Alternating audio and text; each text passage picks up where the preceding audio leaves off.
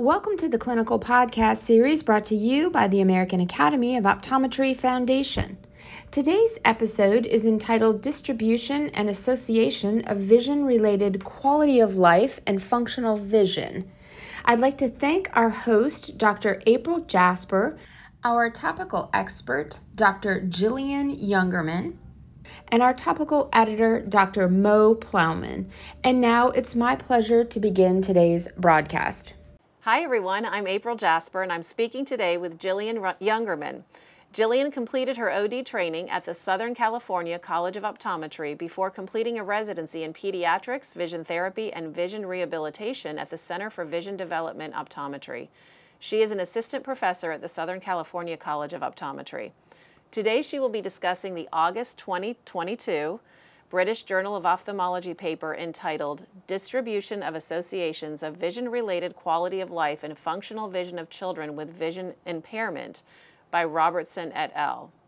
Wow, that's a lot. Okay, so Jillian, I am so glad you're here because you're going to break this down and help everybody to know exactly what happened and how we're going to use it in clinical practice. So let's start first with a big thank you. Thank you for being here. Thank you for having me. So let's start by you telling us a little bit more about the overall premise of the study. Sure. So the authors wanted more information about two previously designed and validated outcome measure surveys that they've been using for young children and teenagers with visual impairments. And specifically, they were interested in exploring whether there were potential associations with different social demographic characteristics or clinical characteristics, and see if there's any of those were associated with a worse quality of life, vision related quality oh. of life, and functional vision outcomes as well. So, patient reported outcome measures have been a popular topic of research, research lately. I mean, I'm hearing it in a lot of different places. So, what kind of questions did they ask?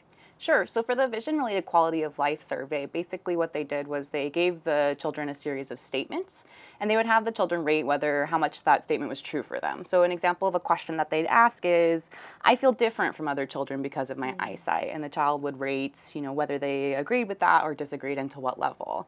For the functional vision survey, basically they gave them a series of everyday tasks and they asked them to rate how easy it was for them or how difficult it was to perform that task. So an example was because of my eyesight, I find watching TV and they'd say very easy all the way to very hard. Oh, wow.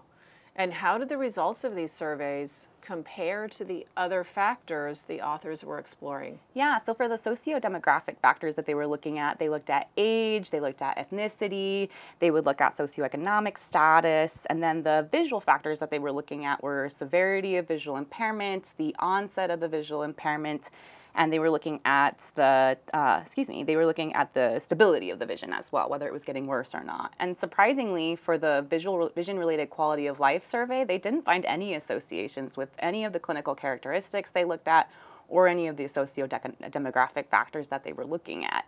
And for the functional vision, they did find an association where children reported worse functional vision outcomes with worse visual acuity. And for females, they did report slightly worse functional vision than um, males did for the functional vision. But it was interesting, the vision related quality of life, yeah. there was no association that they found. Wow.